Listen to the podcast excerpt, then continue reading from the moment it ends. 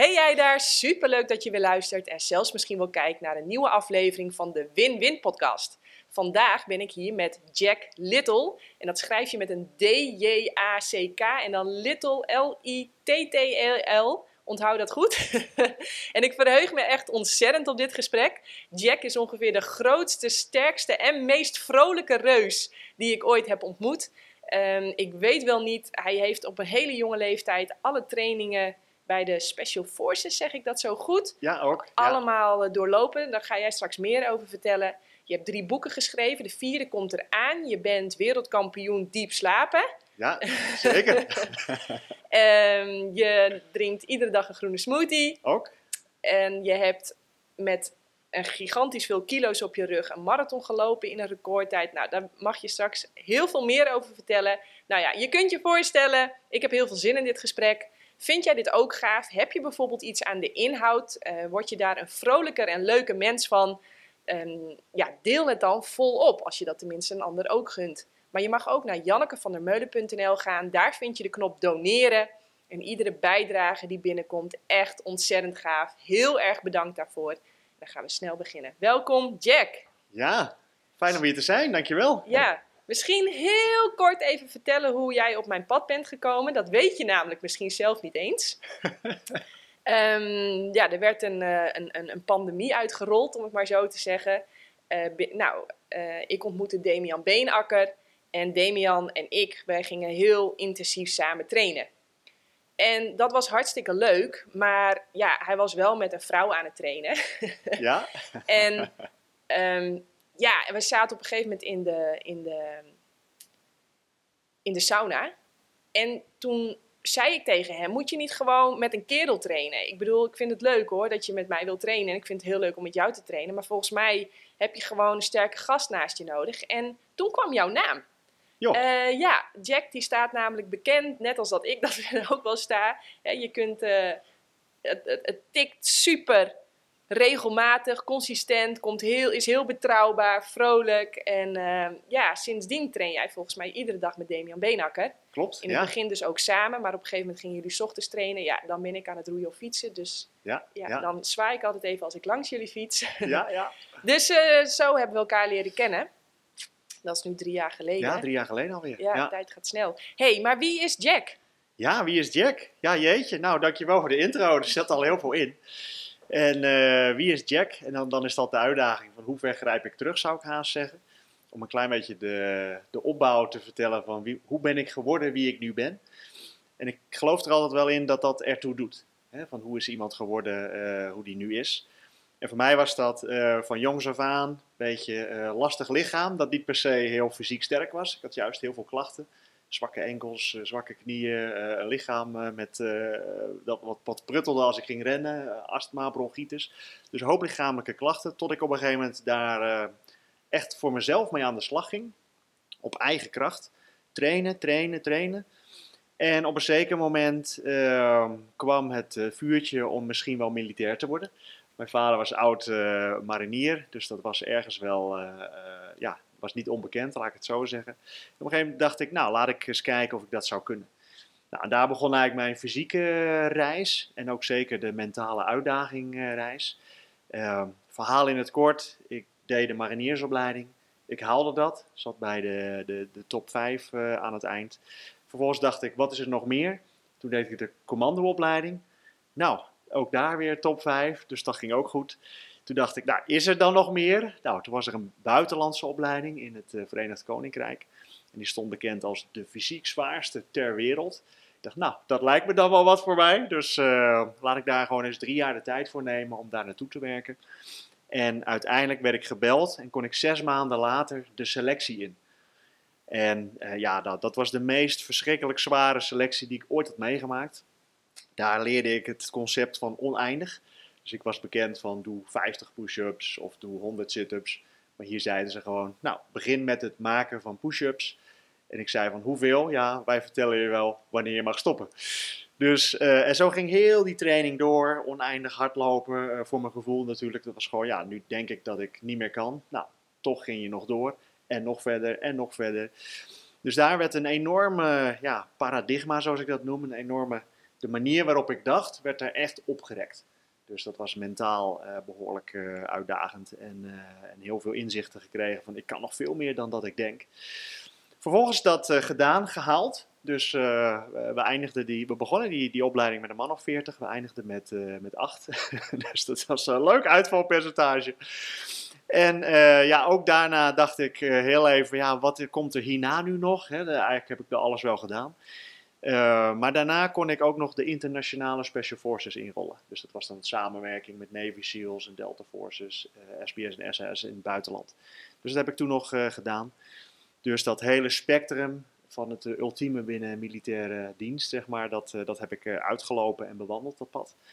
Dus super uitdagend en, en heel extreem altijd. Dus ik moest daar al heel veel opoffering voor doen om echt dat pad te kunnen lopen. En dat zie je, eh, de laatste tijd zie ik dat leuk gekoppeld aan, aan topsportmentaliteit. Hè. Hoe worden die mensen zo extreem goed? Nou, dat geldt eigenlijk voor dit soort opleidingen ook. Je, je, moet dingen laten om ergens te kunnen komen.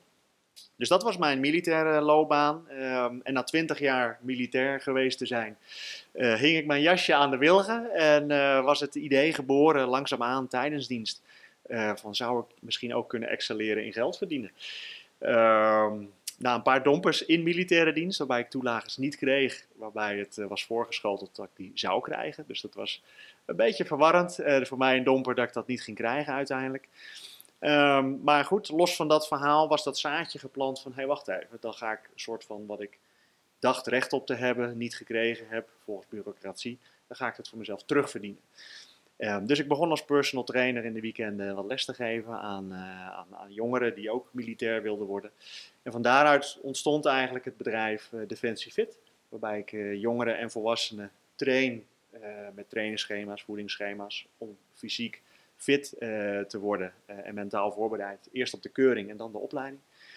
Um, na dat avontuur, dat, dat heb ik echt lange tijd gedaan, kwam ik in de wereld van dieper slapen, waar je het net ook over had natuurlijk. En had ik zoiets van, ja, hoe, hoe, hoe kan ik nou extreem goed presteren overdag? Nou, eigenlijk begint het met, hoe sta je op? En ik had vaak meegemaakt dat ik gewoon wakker werd alsof ik was aangereden door een trein. Echt helemaal, nou ja, verrot, uh, groggy noem ik dat. Gewoon mentaal niet scherp, lichamelijk moe. Um, en ik had in die tijd ook energiedips overdag. Ik dacht, ja, dit is het gewoon allemaal niet. Hoe, hoe, hoe, hoe moet dit anders? Hoe wil ik dit anders? Kan ik dit anders? Ja, natuurlijk kan het anders. Net zoals ik dat in dienst ook deed. Van ja, ga maar de dingen doen die je moet doen om beter te slapen. En van daaruit begon die reis eerst voor mezelf, om mezelf eigenlijk op te lappen als het ware. En vervolgens ben ik daar mensen mee gaan helpen. En heb ik uiteindelijk uh, duizend mensen gecoacht op slaap. Um, en van daaruit is ook dat bedrijf, daar weer een bedrijf uit uh, ontsprongen. En tegenwoordig draai ik een soort van totaalcoaching op lichaam, geest, relaties en werk. In het Freedom Protocol, zoals ik dat noem als een soort protocol wat je dagelijks kan volgen voor jezelf. Als houvast, uh, ja, wat is goed voor mij? En uh, juist de focus op de goede dingen. Want vaak worden we allemaal uh, gebombardeerd met de slechte dingen, van doe dit niet. Maar wat moet je dan wel doen? En dat vind ik leuk om mee bezig te zijn. Yeah. En, en daar sta ik nu, dus dat is wie ik ben, hoe ik gebouwd ben. Ja. Ja, mooi. En hoe oud ben je nu, Jack? Ik ben dit jaar 40 geworden. Wauw. Ja. Wauw. hey, maar jij zegt even tussen neus en eh, lippen door dat je eigenlijk een heel breekbaar kind was. Ja. Hoe, hoe, er zit hier nu een, een hoe zwaar ben je nu? ja, ik ben net onder de 100 kilo. Ik bedoel, eh, ik, ja, volgens mij zijn jouw bovenarmen dikker dan mijn bovenbenen. dus ja, dat, dat is nogal een transformatie. Enorm. Ja, ja. Hoe Ja. heb je dat aangepakt? Want ik kan me voorstellen dat, dat er mensen luisteren die denken ook van, nou ja, weet je, ik ben ook een beetje breekbaar misschien wel. Ja, ja, zeker. Ja, hoe heb ik dat aangepakt? Nou, voor, voor mij was het echt een intrinsieke drive. Dus een drijfveer van binnenuit. Dat ik mezelf echt wilde verbeteren, als tiener in dit geval. Omdat ik gewoon niet kon meevoetballen met mijn vriendjes. Als ik die bal te hard schopte, zeg maar, op het voetbalveldje, dan deed mijn enkel zeer. Of ik verstapte me na 10 minuten. Eh, en dan ja, moest ik langs de zijkant gaan zitten. Als een soort eh, hè, eh, ja, iemand die dan niks kan, niet mee kon doen. Ja, en dat gevoel vond ik verschrikkelijk. Dus op een gegeven moment was het daartegen verzetten bij mezelf. Ja, potverdorie, ik wil meedoen. Dus maakt me niet uit wat voor pijn ik moet lijden. Maar ik wil op dat veld staan, ik wil meespelen. En, eh, en daar, ja, toen, het was eh, in de jaren eh, negentig. dus toen was er nog geen internet. Dus ik kon wat boekjes lezen in de bibliotheek. Dus dat deed ik dan ook. anatomieboeken en spieren, pezen, gewrichten, de werking ervan. Dus ik was een soort zelfonderzoekend uh, tienertje, zat ik in die bibliotheek daar. En vervolgens aan de slag.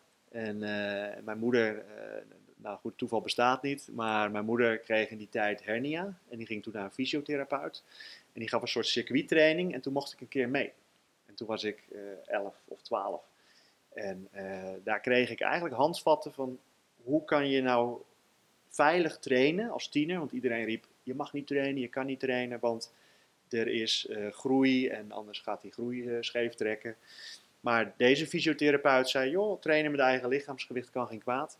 Doe vooral je ding en uh, doe lekker mee. circuitje met eigen lichaamsgewicht, met een bal trainen of kleine haltertjes. En gewoon functionele bewegingen. En dat was het handvat wat ik nodig had. En, en daar ben ik toen mee verder gegaan. En het was pas jaren later dat ik uh, eh, 17 was en toen stond ik in, uh, in de sportschool, was ik inmiddels gaan trainen. En dat de jongens naar mij toe kwamen van wauw, jij bent zo sterk, hoe heb je dat gedaan? Dat was de eerste keer pas het mentale besef van wow, ik ben goed bezig, blijkbaar. Dus ik had dat nooit uh, bij mezelf, dat idee in mijn hoofd. Ik was gewoon bezig met mezelf beter, sterker te maken. Ja, en ik geloof erin dat in die tienerjaren dat ik echt een basis heb gelegd. Door gewoon al die probleemgebieden te identificeren en echt aan te pakken. Van oké, mijn enkels doen het niet, wat kan ik doen? Kuiten trainen, enkelbewegingen, uh, knikken de polsen had ik. Nou, een, een handknijper uh, pakken met kleine gewichtjes aan, uh, aan de gang. En vervolgens, ja, nu jaren later zeggen mensen ook nog steeds van... Wauw, je hebt echt zulke grote sterke onderarmen en goede grip. Ja, dat is allemaal uit die tienerjaren gekomen. en daarna nog daarop voortgebouwd. maar gewoon aanpakken wat zwak is en er echt voor kiezen van dit wil ik sterker hebben. Dus zo, uh, zo is dat gegaan. Dus als je ergens mee zit, ja, het is nooit te laat. Uh, of uh, ja, start er gewoon mee. Pak het aan. Ja. Ja. Wauw. Ja. Mooi. nou, ik heb twee A4'tjes met vragen, Jack. En ik sta er bekend om om ze lekker door elkaar, zonder enige chronologische volgorde, op je af te vuren. Bring it on. Oké, dus dat gaan we maar gewoon doen. En um, ik, ik moest ook direct denken van, als ik allemaal hoor wat jij hebt gedaan, dan hoe, hoe vaak ben je bijna dood geweest? Ja, ik heb zeker sowieso uh, 7, 8 uh, bijna dood uh, ervaringen gehad. Door externe omstandigheden. Ja. En, maar ook dat je fysiek uittrad en jezelf zag en licht zag en, en door of gewoon... Nou ja, dat, tegen het randje aan. Dus één keer was echt van, uh, nou nu is het uh, gebeurd, klaar, ik stijg op en let's go. Uh, maar het zijn heel vaak momenten geweest dat het gewoon echt verkeerd had kunnen, kunnen gaan. In, in de voorbeelden zijn in de Alpen dat er rotsblokken naar beneden vielen tijdens rotsklimmen. En dat die, ja, die vielen gewoon langs mij heen naar beneden, echt zo groot als een vrachtwagen. En eh, ik kon ook niet verder opzij. Ik stond op een, op een riggeltje op een bergbeklimming. Ja, eh, op een haar na mist hij mij. Ja, dan denk je wel even zo. Had even anders kunnen zijn. Ander moment in Noorwegen. We rijden met een auto uh, over de snelweg. IJzig, sneeuw, wind. Um, en, en we rijden rechtdoor. Komt de auto ons tegemoet. En die slipt, die breekt uit. En ik zit achterin met allemaal metalen radio's om me heen. Want het waren militair transport zaten we. En we deden het even niet conform zoals het hoorde, zou je net zien. Maar dat lag allemaal los om me heen en ik moest dat een beetje vasthouden. En die auto die, die komt op ons tegemoet. Denk, nou, het is gebeurd, jongens. En echt, die, die, die mist ons ook op een haar na. En ik voelde dat metaal trillen. En, en, en nou ja, vervolgens leefden we nog. Nou, allemaal van dit soort momenten. Maar, en dan is het niet per se van ja, eh, uitreden, want ja, je bent nog in het bewustzijn. Maar dat geeft je echt een soort diep inzicht van, wow, het had voorbij kunnen zijn. Het had gewoon klaar kunnen zijn. Ja. En, wat, en hoe ga je daarmee om? Krijg je mentale begeleiding of haal je er echt een les uit? Wat, wat, wat heb jij met die ervaringen gedaan? Ja, wat ik daarmee uh, telkens deed, en dat moest wel een beetje groeien. Want, want dit waren dus ook geen, geen incidenten in de zin van uh, dat er daarna een... Uh, after-action debriefing was. Want het was allemaal ja, een beetje net in het ongebruikelijk. dus normaal bij een militaire training, als er echt een schietincident is, iemand raakt gewond of zo, dan wordt er bijvoorbeeld voor zo'n groep uh, iets ingeschakeld. Maar niet bij dit soort dingetjes. Zo, dat is gewoon, ja, het gebeurde even gebeurt tussendoor. Gewoon even tussendoor, maar het is levensgevaarlijk. Ja. Dus, dus wij, wij deden dat dan intern wel debrieven van, oh jee, dat, uh, hè, oh jee, even zo, van heel luchtig eigenlijk, van wow, ja, had flink mis kunnen gaan hoe kunnen we dit voorkomen de volgende keer? Dus, dus eigenlijk gelijk alweer door naar de toekomst kijken. Dus dat was stap 1, wat, wat ons altijd al gelijk in beweging. Jongens, we moeten wel door. Dus laat deze gebeurtenis niet in de weg staan van het pad waar we naartoe aan het gaan zijn. Dus dat was een hele belangrijke die ik uh, meekreeg. En zeker later in de Special Forces uh, missies op uitzending die ik draaide. Ja, daar, daar kwamen mensen niet meer terug. Verming terug, Ron terug en dat soort zaken. En dan zeiden we heel sterk van oké, je kan het verleden niet veranderen.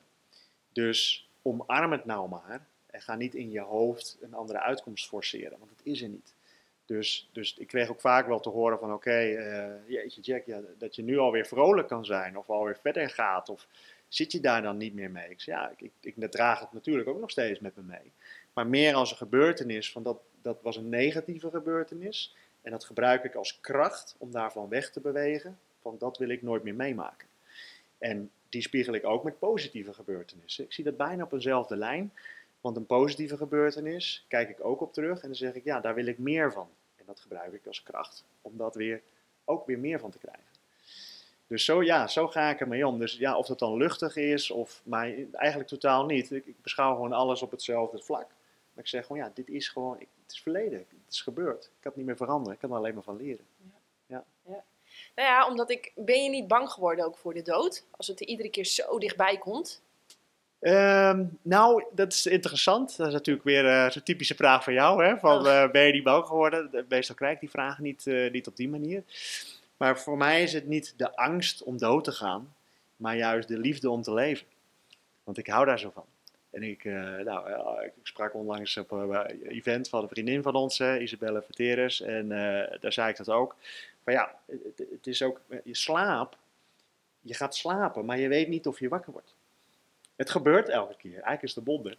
Maar het, voor ons, iedereen is het heel normaal. Jij gaat gewoon slapen. En, of voor de een is zwart gat en de ander droomt misschien wat. En die kan het s ochtends ook nog eens onthouden. Maar dan sta je s ochtends weer op, heb je een nieuwe dag. En dat ben ik daar juist door extra gaan waarderen.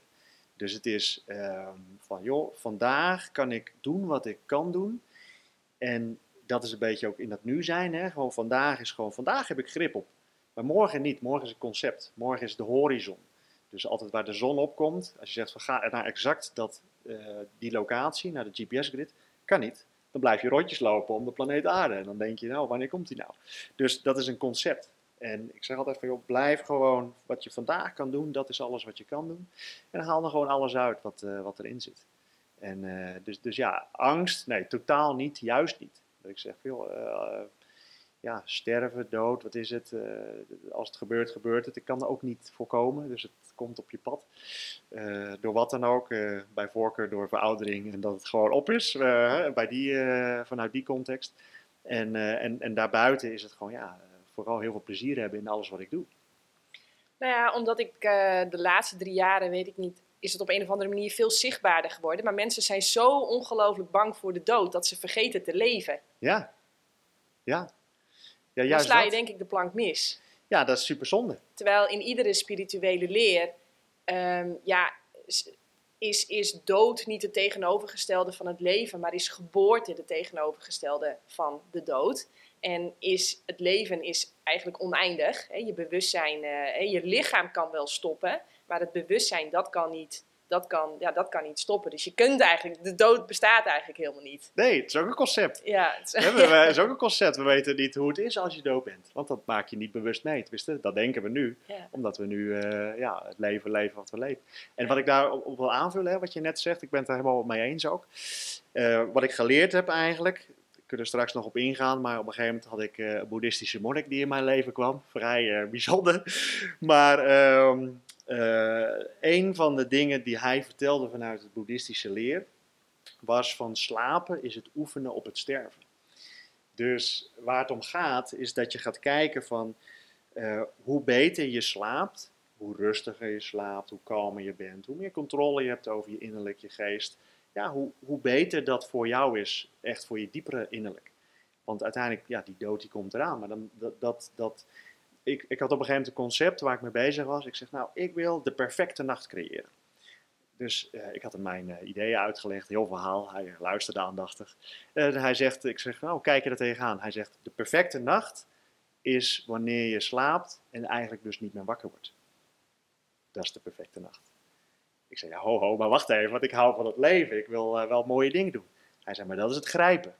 Hij zei, je leeft, je bent actief, je grijpt naar de dingen die je verlangt waar je voor wil strijden en waar je voor wil leven. Hij zegt, en daarnaast is het gewoon loslaten van alles wat je niet dient en wat je niet wil. En dat is waar het om gaat, in eenvoud. Nou, natuurlijk zo'n mooie, zo'n tijdloze wijsheid, maar eh, ja, die kwam al binnen. Ja. Ja. Wow. Ik, weet je waar ik aan moet denken? Die ken jij misschien ook wel, Bart Biermans. Die, Ja. eh, ja, Ja. die had mij een keer zogenaamde ja, hele therapeutische druppeltjes gegeven. Die zouden, het zou een soort van levenselixer zijn. En hij was daar nogal enthousiast over of ik ook een paar druppeltjes wilde. En naïef als ik was, wilde ik ook wel een paar druppeltjes. Dus ik pak zo die pi- pipet en ik knijp die pipet leeg. En dat waren dus, eh, ja, dat waren niet een paar druppeltjes, dat was iets te veel. Oh, En ik was, ja, en het bleek dus pure wietolie te zijn. Ik was zo ongelooflijk niet normaal stoned. Niet normaal stoned. Dat ik had geen besef meer van tijd, van niks.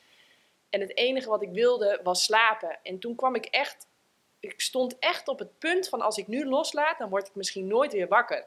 En toen, dacht, en toen moest ik echt eventjes zo van, oké, nou Mitchell, ja, wel sneu voor hem, maar hij gaat zich redden. Heb ik alles gezegd wat ik wilde zeggen? Nou, nog niet alles, maar wel al echt heel veel. Het staat ook in de boeken. ja. En ik moest echt loslaten. En woep, daar ging ik. En ik ben dus wel wakker geworden, waar ik dus wel heel blij mee ben. Ja, ja. Maar inderdaad, hoe beter je kunt loslaten, hoe beter je kunt slapen natuurlijk. Maar dan Ja. moet je overdag, denk ik, wel echt vastpakken en gaan. Ja, ja. En eh, nou ja, goed, daar zijn vele eh, theorieën en ideeën van uitgekomen vanuit die gesprekken tussen hem en mij. En, eh, en daar heb ik ook in het diepe slapen programma eh, giet ik dat, ben ik dat nu allemaal aan het ingieten. Daar komt ook een nieuw boek nog van uit, wat je aan het begin al noemde. Ja. Maar we eindigen met slaap. we eindigen met slaap. ja, Ja, Dus daar heb ik straks nog heel veel vragen over. Zeker, ja, vooral doen. Oké, hey, ehm, hoe laat sta jij op? Ik sta momenteel s ochtends om 4 uur op. Ja, vanuit vrije wil. dus eh, om daar gelijk eh, verder op in te gaan, is. eh, ik, ik, ik moet altijd eigenlijk ook wel lachen om mezelf. Van in militaire dienst moest ik vroeg opstaan en was dat altijd een strijd. Wekkertje zetten en eh, op tijd opstaan, op tijd overal verschijnen, op tijd de dingen doen, alle deadlines halen. Nu ben ik ondernemer en eigenlijk heb ik zo eh, ja, zoveel vrijheid in mijn leven gecreëerd dat ik zelf mijn dag kan indelen. En nu sta ik vrijwillig, s ochtends vroeg om 4 uur op. Terwijl ik elke dag zou kunnen uitslapen als ik wil. Ja, mensen snappen dat niet. Maar wat het voor mij dus inhoudt, van wat bezielt je om dat te doen, hè, dat is natuurlijk de vraag die ik dan krijg. Ehm, dan zeg ik dus ook van, ehm, voor mij is het eh, opstaan om 4 uur, dat ik tussen 4 en 7, dan kan ik eigenlijk mijn, volledig mijn eigen routine in de ochtend volgen. En Want je hebt twee kinderen, een vrouw, Ja. hond. ja, twee kinderen, vrouw, hond. Dus, dus het gezinsleven is, eh, is gewoon eh, goed gevuld. Ehm, maar voor mij levert die eerste drie uur van de dag, dat, dat brengt me zoveel rust, ehm, eh, ja, focus, concentratie. En, en, en wat er dan gebeurt in die eerste drie uur is, ik sta op, ik begin met, eh, nou goed, ik heb de hele routine voor, ik sta op, ik trek mijn kleren aan die ik de dag van tevoren al heb klaargelegd. Dus er zit een voorspelbaarheid in. Dus, dus in de ochtend heb ik zo min mogelijk keuzestress ook, zo zeg ik dat. Vervolgens dan loop ik naar beneden, daar heb ik al een flesje water klaarstaan die ik eh, de dag van tevoren heb klaargezet. En vervolgens heb ik een zwart leren stoeltje waarin ik ga zitten en dan laat ik gewoon even de gedachten binnenkomen die er zijn. En daar geloof ik dan ook in. Nou, slaap gaan we straks dieper op in. Maar eh, ook als ik dromen heb gehad, dan sta en ik kan ze onthouden. Ik weet nog wat ik heb gedroomd, dan neem ik dat gewoon ook door omdat ik erin geloof dat wat er in je droom misschien verschijnt of verteld wordt, dat is iets voor vandaag. Waar je vandaag iets mee kan. Maar goed, dat even voor dat. En vervolgens eh, ga ik eh, aan de slag om eigenlijk lichamelijk en mentaal 100% klaar te zijn om de dag aan te vallen. Dus zo kijk ik er tegenaan. Dus in de ochtend sta ik bijvoorbeeld op een bepaalde manier op. Maar ik zeg altijd van hoe wil ik me voelen en wat wil ik denken als ik aan mijn dag begin. En daar is die ochtend voor. Voor niks anders. En vervolgens is het een beetje bewegen, een beetje trainen misschien. Een half uurtje, uurtje hardlopen of eh, conditiewerk of, of krachttraining. Een beetje stretchen om aan te voelen waar zit de pijn in het lichaam of wat is er eh, stram of, eh, wat dan ook. Eh, vervolgens eh, sluit ik dan altijd af met de Green Bullet, hè, dus de, de groene smoothie.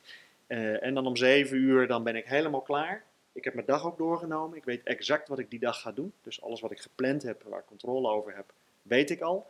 Eh, en om 7 uur komen mijn kids naar beneden. Dan hebben we heerlijk ontbijt. Papa is eigenlijk al helemaal klaar. Alles staat al klaar. Broodrommeltjes zijn al gevuld. eh, alles is eh, ready to go. Heerlijk eh, ontspannen ochtend. En vervolgens, nou ja, half negen, dan is het huis rustig. Kinderen zijn op school. mijn vrouw die, die doet haar dingen waar ze zin in heeft. En vervolgens ja, begint de dag. En voor mij is dan de dag om ja, aan te vallen. Want dan voer ik mijn strijd om het verhaal af te maken. In de avond bouw ik dan de strijd weer af, zodat ik weer vrede heb in de nacht. Dat is eh, hoe ik er tegenaan kijk. Ja. Wauw. Wauw. Hey, en ik hoor jou over die Green Bullet. Ik heb, jij hebt ook een keer drie weken helemaal veganistisch gegeten, toch? Of een maand zelfs? ja, dat klopt bijna een maand. Ja. Bijna een maand. Maar eh, dat was hem niet, hè? Nee, voor mij niet. Maar Vertel eens. Ja, dat ga ik je zeker eh, delen. En wat het voor mij uiteindelijk betekende, waar ik dus achter kwam, hè, want je, je moet dat testen, zo kijk ik ook tegenaan. Als je het niet probeert, dan weet je het niet. Dus, en je kan ook niet zeggen, ik heb één dag geprobeerd en dat was het. Het werkt niet, het is niks, kan je niet roepen. Dus eh, voor mij is het altijd, eh één is geen, twee is oké, eh, drie is het net niet en vier is vier succes. Dus ik zei van, joh, ik ga het vier keer doen en voor mij is dat vier keer een week. Gewoon een soort protocol wat ik dan maak. Van wat ga ik nou eten en wanneer eet ik dan wat, zeg maar. En waar ik achter kwam was door heel veel meer fruit en groenten te eten, moest mijn volume omhoog. En dat was ik niet gewend. Dus eh, ik was voor mijn gevoel de hele dag aan het eten. Maar natuurlijk moet het lichaam ook wennen. En eh, uiteindelijk, als ik terugkijk, heb ik mezelf, mijn lichaam niet de tijd gegund om daar volledig aan te wennen. Dus in mijn geval, met de manier hoe ik geleefd heb, gewoon veel vlees eten, eh, goede mix van van alles. Ik was echt een allesverbrander, zeker vanuit militaire dienst. Dan moet je alles eten, omdat dat is wat er is. Ehm, en later kon ik pas echt eigen keuzes maken, omdat ik gewoon volledig eh, de logistiek in eigen hand had, zeg maar. Ehm, maar ik kwam er dus achter van ja, mijn volume moest enorm omhoog. En in principe eet ik voor energie. Dat was mijn, mijn mindset, hè, de, zo- zoals ik er tegenaan kijk. Plus voor mij is eten niet per se dat het heel leuk of gezellig moet zijn. Ik moet gewoon een bord hebben, ik eet dat op en dan ga ik weer verder. Dus een beetje functioneel eigenlijk. En natuurlijk als we ervoor kiezen, we gaan uit eten, joh, switch ik de mood en dan zeggen we, joh, gaan genieten en ga vooral lekker proeven en, en genieten van het eten. Maar gewoon als ik door de week ben, dan, dan wil ik gewoon eenvoud en dan eh, mag het ook gewoon best redelijk eenzijdig zijn. Als ik maar zeg, joh, dan heb ik gewoon alles binnen en eh, let's go. Ehm, dus dat was, dat was eigenlijk wat er gebeurde. Ehm, en wat me dus voor mij tegenstond, was dat ik de hele dag door aan het eten was. Maar het concept van vasten, daar was ik ook niet bekend mee. En eh, we kunnen zo meteen nog even kijken naar hoe ik dat nu aanpak. Want tegenwoordig ben ik wel weer even terug bij het pad. Met juist eh, fruit en groenten als eh, basis, met noten en zaden als, als toevoeging. Waarbij ik een manier heb gevonden hoe ik het wel kan. En toen kon ik dat dus niet. Dus die maand had ik gewoon van alles geprobeerd. Maar ik bleef achter met een soort hoog volume aan eten wat ik aan het nuttigen was. En voortdurend, mijn verbranding had het heel snel al opverbrand. Dus dat was eh, waar ik toen eh, in zat in die fase. Ja. En waar zit je nu? En waar zit ik nu? Ja, nou nu eh, eet ik dus alleen maar fruit en groenten en noten en zaden. En, dus al- je bent weer terug bij veganistisch. Ja, Oh, wat grappig. dat is grappig, maar wel met de toevoeging. tussen de middag eet ik eiwitrijk. Ja. En dan, dan kies ik gewoon iets. En dat hoeft niet per se alleen dan veganistisch te zijn. Dus, hè, dus ik ben niet eh puur zang.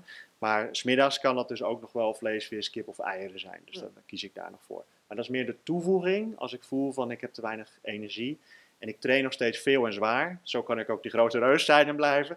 Want ik merk ook van, eh, ik heb dat een tijdje dus losgelaten. Dus het eiwit helemaal, eh, wat ik net opnoem, met, met vlees, vis, kip en, of eieren, tussen de middag weggelaten, twee weken lang. En toen viel ik ook heel snel heel veel kilo's af. Ja. Dus dan, dan gaat het heel hard. Ja. En, en, en dan moet ik voor mezelf kijken van, joh, blijkbaar heb ik dat dus, eh, heeft het lichaam die spiermassa niet nodig. Hè? Nou, logisch. Als je het niet gebruikt, dan zegt het lichaam, joh, laat maar los. Dus voor mij was daar een beetje een fijne balans om te zoeken van, wat wil ik kunnen doen met mijn lichaam qua prestaties en wat voor voeding past daarbij, qua volume. Ehm, maar de basis is dus nu eh, fruit eh, en noten, zaden, groenten. En daarbij als aanvulling is het eiwit. En ik stop dus met eten eh, rond 3, 4 uur. En daarna is het gewoon vasten tot de volgende ochtend. Ja, en dat heeft me geholpen, want daardoor zeg ik gewoon tegen mijn lichaam: vanaf nu eet ik niks meer. En door daaraan te wennen, hou ik dat prima vol. Dat was een ontdekking. Ik dacht, ah, dat zal wel, eh, ik zal wel een klap in mijn nek krijgen om 9 uur of zo. En dan hongerig lig ik in mijn bed. Ja. Nou, dat is dus niet het geval. Maar dat moest ik een keer meemaken en ervaren Ja. om het te weten. Maar hoor ik het dan goed dat je eigenlijk dus wel helemaal veganistisch zou willen eten, maar dat nu nog de kennis ontbreekt van hoe doe ik dat dan op een manier zodat ik me sterk, fit en, en energiek voel. Ja, ja, dat is nog wel een ontdekkingsreis. En de reden waarom, waarom zou ik dat, dat willen, is ehm, veel meer voor mij nu, waar ik nu sta. Nou ja, misschien is het toch wel, als je 40 wordt, dan ga je altijd tegen dingen aankijken. Bij mij is dat ook wel een klein beetje een mindshift geweest van, oké, 40 jaar, ja, kan 38 eh, worden, 39, 40, wat maakt het uit? Het is maar een jaar. Maar toch was het een soort van mijlpaal, uh, net als nieuwjaar uh, van december naar, januari natuurlijk. Maar toch een soort mentale shift van, hey, hoe wil ik nou gewoon de komende decennium bijvoorbeeld uh, gaan invullen? Waar ben ik nou naar op zoek? En ik had echt voor mezelf zoiets van, laat het dan iets zijn wat, wat goed is voor mij en wat mij dient, waardoor ik optimaal kan presteren. Dus dat is een zoektocht geweest van wat zou ik nou moeten eten wat echt goed voor mij is. Gebaseerd op data of wetenschap of meetbaar iets. En niet omdat iemand zegt, eet elke dag een banaan en een peer. Dus, dus, want misschien ben ik wel allergisch voor een peer. Ik, ik heb geen idee, maar dus, dus die meetbare variabelen ben ik gaan opzoeken. Ook met een hoop testen en assessments. Um, en dat gaf dus de feedback van, joh, dat lichaam dat uh, heeft hier wat tekorten, uh, wat meer mineralen nodig. Ja, hoeveel mineralen eet je nou? Ik zeg, mineralen, wat zijn mineralen eigenlijk? Ja, dat zit vooral, in noten en zaden heb ik bijna mijn hele leven lang nooit gegeten. Dus dacht ik van ja, jeetje. Dus, dus daar ligt gewoon een gebrek aan kennis bij mij. Dus ik zeg altijd, als er een probleem is, ja, ik ben het probleem. En ik ben ook de oplossing. Dus, dus daar zit, uh, zit de basis in. En vervolgens ben ik dus gaan kijken van oké, um, ik kijk naar mezelf. Wat zou ik dan willen eten? En wat is dan daarbij ook goed nou, voor, de, voor de planeet? En laten we het nou even simpel houden. Maar dat, dat zie ik wel als een heel groot idealiter of uh, ideaalbeeld.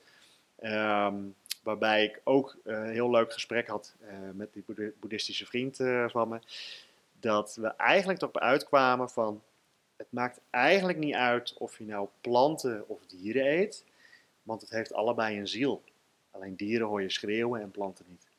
Dat, vond ik ook een heel interessant perspectief natuurlijk. Hij zegt, eigenlijk is het zo uh, jij bent nu teruggekomen als mens. Daarvoor was je misschien wat anders. Hè? Dat zijn allemaal uh, theorieën waar ik me nooit mee bezig heb gehouden, maar ik vond het mooie uh, inzichten. En hij zegt, ja, nu ben jij hier waarbij je de daadkracht hebt in je menselijke gedaante om dingen te bewerkstelligen ten goede van alles. Dus pak wat je nodig hebt en de volgende ronde ben jij een kip of een stier of een plant of whatever. Maar, dus dat gaat helemaal buiten je normale gedachteperspectief. Dat leer je ook niet op school, dat leer je nergens. Maar ik, ik vond het een heel leuk uh, gesprek wat we hadden, wat voor mij dus het, beeld gaf van joh, um, we zijn hier nu, ik heb gemiddeld gezien misschien 100 jaar, misschien wat korter, misschien wat langer. Um, maar doe zoveel mogelijk uh, in lijn met, met, met wat goed voelt voor jezelf. Doe goed, hè, dus breng het goede en uh, stimuleer, motiveer. Wees niet hebberig of grijperig, maar grijp naar het leven voor vervulling, voor uitbreiding. Uh, en zoals hij dat al zegt, uitbreiding van je ziel, zodat die uh, verbeterd weer terugkeert en daarna weer opnieuw uh, ja, een nieuwe kans krijgt om iets te ontwikkelen. Goed, dus vrij hè, een beetje spiritueel haast, maar, maar ik vond het hele mooie ideeën om beet te pakken. Ja, om te kijken hoe, hoe kan ik mezelf optimaliseren en welke voeding past erbij en hoe, hoe is het nou goed voor alles om heen. Ja. Dus als we gaan samenvatten wat jij eet, dan begin je rond 7 uur met de Green Bullet. Ja. En, en hoe ziet jouw groene smoothie eruit? Groene smoothie is uh, nu, om beter te slapen, zit daar dus uh, spinazie en spruitjes in. Dus dat zijn twee voedingsstoffen waar, die, die ten gunste zijn, zeg maar, daarvan. Dat zit erin. Er zit er een beetje uh, fruit in. Dus dat kan zijn een, een banaan, een appel of een beetje rood fruit. Aardbeien als het seizoen er is, zeg maar. en als je de bosbessen bij gooit, dan is die niet meer groen. maar dan krijgt hij dan een kleurtje. Dus dat is altijd, uh, altijd grappig. Dan kan ik altijd zien hey, het, uh, het, het, seizoen is weer anders, dus dan krijgen we iets ander kleurtje. En daarnaast doe ik er dan wat zaden bij. Dus lijnzaad, hennepzaad, chiazaad. Um, en dan van alles gewoon een, een eetlepeltje erbij. Als je het maar binnen hebt, zo kijk ik dan tegenaan. Mm. Nou, en dat blenderen en dan heb je al een, een green bullet zoals ik hem neem. Ja. Maar Jack, als ik dit hoor, hè, dan denk ik, gadverdamme, dat is toch niet tevreden? Sorry. nou, het interessante is van uh, de bittere smaak van spruitjes vervalt totaal. Dus die, dat proef je niet eens. En dan zeg ik altijd, doe, begin met uh, één en doe daarna twee en max vier. Omdat het heeft wel een bepaald zuur in zich, hè, die spruitjes. Dus dan krijg je weer gasvorming. En dat hoor je dan wel eens mensen zeggen dat ze daarvan eh, naar de wc moeten. Dus dat, dat zul je even moeten opbouwen omdat je lichaam eraan moet wennen. Dus ga niet gelijk die hele zak erin gooien. Eh, maar begin gewoon met één of twee per dag. Dat is prima. Kun je ongekookt erin gooien. eh, dat gaat prima. Maar ik vergelijk dat met survival van vroeger uit militaire dienst. Dan werd je in het bos neergegooid. En dan ging je ook proeven aan de bessen. Dus dan ging je niet gelijk opeten. Maar gedurende de dagen liet je je lichaam wennen aan het sap van bessen. Zodat aan het eind van zo'n periode kon je dat eten. Maar je lichaam moet er eventjes aan wennen. Dus in het begin is het misschien, nou ja, eh, extreem gezegd, in zo'n bos met bessen misschien giftig voor je. Maar als je daar je lichaam aan laat wennen, dan kun je op een gegeven moment kun je dat eten. Maar dat kost tijd. Dus dat, dat, dat kost even tijd. Nou, met spruitjes is het gewoon, joh, gooi er dan één in en dan, eh, dan kun je daar rustig aan wennen en dat is helemaal prima. En vervolgens de, de smaak zelf is zoet naar het fruit. Wauw, Ja, leuk. Dankjewel. hey, ehm, we gaan gewoon weer... eh, want jij hebt helemaal een protocol gehad. Ik zie het ook, het Freedom Protocol. En, want jij hebt super lang nagedacht over een perfecte dag. Ik hoor jou dingen altijd zeggen over de impossible game. De, ja. Nou, ga daar eens eventjes over los. Want jij coacht mensen één op één. Ze komen, hoe komen ze bij jou en hoe, hoe neem je ze mee naar... Ja, dat ze er ook gewoon lekker vrolijk, ontspannen... Hè, dat ze een beetje geld op de bankrekening hebben. Dat ze gezond zijn. Dat ze tussen de oortjes eh, op orde hebben. Dat ze Ja. lekker diep slapen. Nou, je kent het wel. Hoe neem jij ze mee? Ja, hoe neem ik ze mee? Nou, hoe, de mensen bij mij komen. De, de grap is, eh, er zit nu een grote groep mensen eh, via Instagram eh, binnengekomen. eh, die mij ook al jarenlang volgen. Er zijn er zelfs een paar eh, eh, mensen die al vijf, zes jaar, zeven, sommigen wel acht jaar mij al volgen ook. Hè, gewoon op social media. En daarop eh, eh, weten, nee, je zijn in het begin al consistent, eh, ordelijk, regelmaat. Nou, dat, laat ik altijd zien. Dus gewoon elke dag trainen, sporten, gezond eten, goede dingen doen. Ehm, dus toen zeiden ze van, nou, doe maar daar wat, maar wat van. Dat, dat, dat spreekt me aan. Hè? Omdat ze nu misschien in een fase van hun leven zitten. Dat ze zeggen, oeh, dat lukt me misschien niet zo helemaal lekker. Dus ja, Jack kan mij daar misschien bij helpen. Ehm, dus dat is eh, een eh, ingangskanaal. Eh, en daarnaast via mijn eigen site, jacklittle.nl. Daar staat gewoon alle bedrijven die ik heb op om binnen te komen. En het Freedom Protocol is dus het laatste inderdaad, wat ik nu gebouwd heb. Ja, oké, maar ik wil weten, wat is de meest gemaakte gezondheidsfout? Eh, wat, wat is een veelgemaakte denkfout? Waarom hebben mensen zo massaal zo weinig energie, zo weinig structuur? Ik bedoel, ik kan me voorstellen dat als mensen naar ons kijken, dat ze denken dat we getikt zijn, extreem, autistisch, eh, nou, noem het allemaal maar op. Hè? Want omdat wij iedere dag super gestructureerd, we doen ons ding, we doen altijd hetzelfde. Ehm, we trainen altijd, we gaan altijd vroeg op bed, we gaan altijd vroeg uit bed. Ik kan me, we nemen altijd die groene smoothie. Ik kan me voorstellen ja, dat dat één extreem overkomt. Maar aan de andere kant, hoe kan het dat ons dat lukt en heel veel andere mensen dat niet lukt? Is dat geluk? Zijn dat genen? Of is dat toch training? Nou, dit zijn duizend vragen in één Ja, vraag. zeker. Nou, het is heel simpel samen te vatten. Dank je. Ik zeg altijd, wat heeft het je opgeleverd tot nu toe? Dus wat je tot op heden gedaan hebt, ben je daar 100% tevreden mee? En ben je volledig vrij in je lichaam, geest, relaties en werk? Zo ja? Schudden we elkaar de hand. Zeg, misschien kan ik nog wat voor je leren. En zo nee, wat niet? Dus wat is er mis? Dat is vaak de, de ingangsvraag. Hè? Mensen zijn de dingen die ze doen op dit moment, die brengt ze zover als dat het ja, ze brengt. Dus op een gegeven moment, als je andere resultaten wil krijgen, dan zul je dus iets moeten loslaten en iets nieuws moeten aangrijpen. En ik zeg ook altijd van, eh, hoe graag wil je het? Want vaak is het, eh, en ik geloof ook echt heel How erg... bad do you want Ja, it? how bad do you want it? En, dat, en die trek ik heel extreem, ook weer naar dat verhaal van dood, eh, waar we het in het begin over hadden. Van, stel we zeggen, we gaan nu opdrukken en ik zeg, doe zoveel als je kan. En ik zou dan wel zeggen van, eh, doe er nog eens eentje. En doe er nog eens eentje. En op een gegeven moment heb, raak je vol in de spieren of je begint te trillen. En dan op een gegeven moment denk je, ja, dit is wel een beetje de laatste. Maar dan vraag ik altijd, zou je er nog één kunnen? Nou, oké, maar dan moet ik wel heel erg hard mijn best doen. En hebben ze die gedaan, dan zou er nu nog één kunnen. Nou, dat is misschien wel echt de laatste dan. Ja, zou er dan nu nog één kunnen? Ja, maar nou ja, eigenlijk niet, half. Nou, doe maar. Nou, dan zie je dat dat met pijn en moeite, met knie bijna op de grond, de knietjes op de grond. En dan, ja, nog één. Zou er nog één kunnen? Nee, nu niet meer. En dan zeg ik ook daarna van, Stel nou, dit zou vandaag het allerlaatste zijn wat je zou kunnen doen in je hele leven. Hierna houdt het op. En eh, als je dit niet doet, dan verlies je alles. Dan ben je hierna je lichaam kwijt, je bent verminkt, verwond, je, je, bent gewoon, je zit in een rolstoel. Uh, als je die ene herhaling niet maakt, dan ben je mentaal voor de rest van je leven niet meer gefocust, niet geconcentreerd. Uh, alles loopt in het honderd, de hele dag stress, deadlines die je altijd mist. Je relaties een stuk, je ouders zeggen tot ziens, we houden niet meer van je, we willen je niet meer zien. Die relaties die je allemaal hebt, die verdwijnen allemaal, ze willen je niet meer zien door iets. En vervolgens je werk, alles wat je hebt opgebouwd, gestudeerd hebt, uh, je wordt daar een outcast, je mag er nooit meer terugkomen. That's you. Maar die moet één rep maken en dan mag je nog samen nog kunnen. Nou, dan zie je de strijdlust, het vuur uit de ogen komen. Dan zal ik potverdorie die ene rep nog even gaan maken dan. En dan zie ik er bijvoorbeeld nog vijf uitvliegen. En dan denk ik, ja, dus de bereidwilligheid en de opofferingsgezindheid, waarmee je dus je dag aanvalt, of de dingen doet die je doet, hoe, how bad do you want it? Hoe graag wil je ervoor gaan? En bij heel veel mensen is dat vuur er niet meer. Omdat ze ook kapotgeslagen worden door allerlei afleiding van hun pad.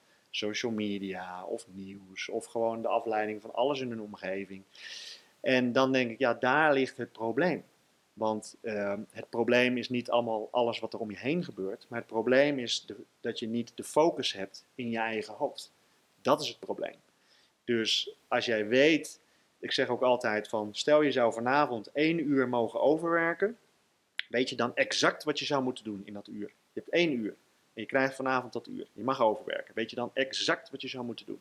Nou, veel mensen zitten dan een beetje plomfloren. Nou, ga ik even door mijn mail scrollen of ik ga even kijken, mijn agenda, is er nog iets? Nee, je moet gaan zitten en gewoon weten, oké, bam, bam, bam, dit, dat, zus, zo, dit moet typen, dit moet versturen, dit moet maken, hier moet ik over nadenken, dit plan moet ik hebben, let's go. En dan heb je dus een focus dat je weet waar je naartoe aan het bewegen bent.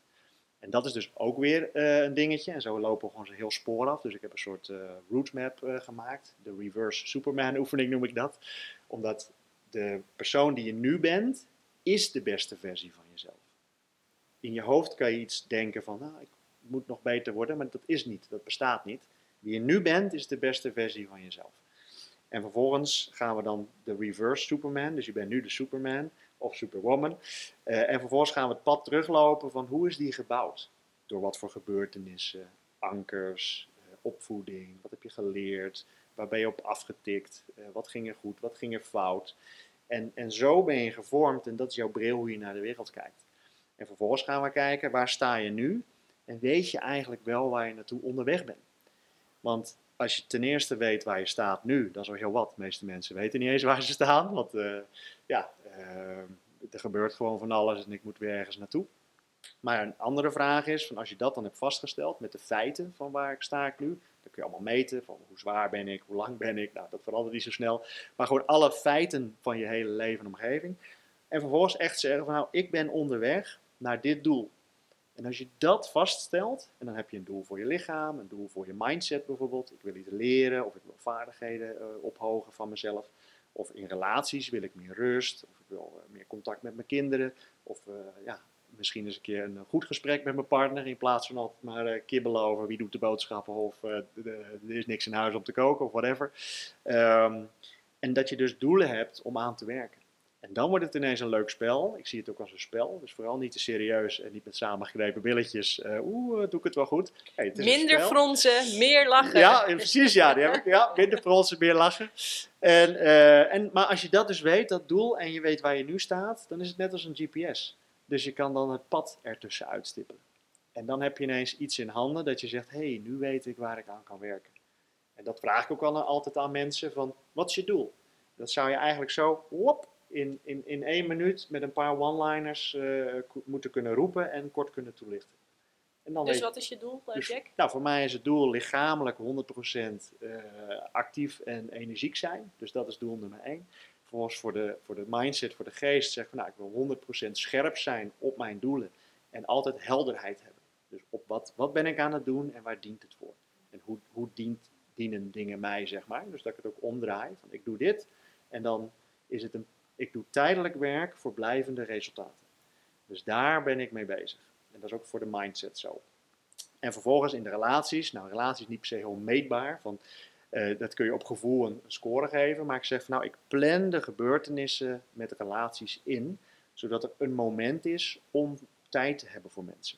En het is dus nooit zo, bijvoorbeeld mensen zeggen, ja, ik spendeer zoveel tijd met mijn kinderen.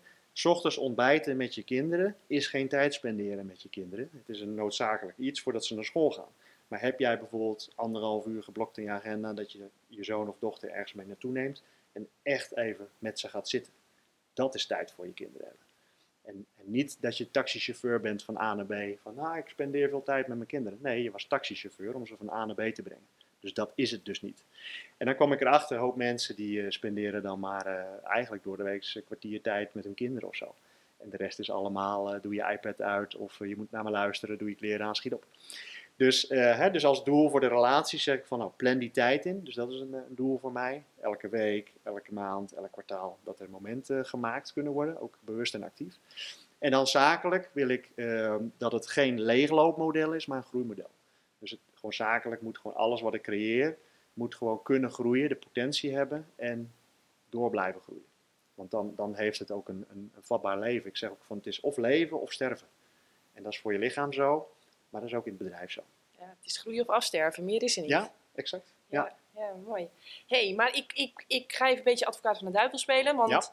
Um, jij zegt, uh, oké, okay, je pistool op je hoofd. Uh, als ik alles van je afneem, kun je dan nog wel een push-up en dan doen ze er ineens vijf.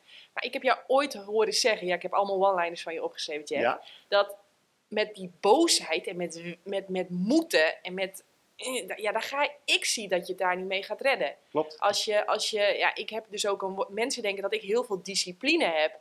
Maar dan denk ik, nou, ik heb volgens mij helemaal nul discipline. Ik kan nog geen, ik kan nog geen minuut vakken vullen. Want ja, ik vind vakken vullen, daar heb ik gewoon geen zin in. Ik noem maar even wat, ja, hè. ja, Dus dat, dan kan ik dat niet. Maar omdat ik heel graag dingen wil en heel veel dingen leuk vind, ja, that keeps me going.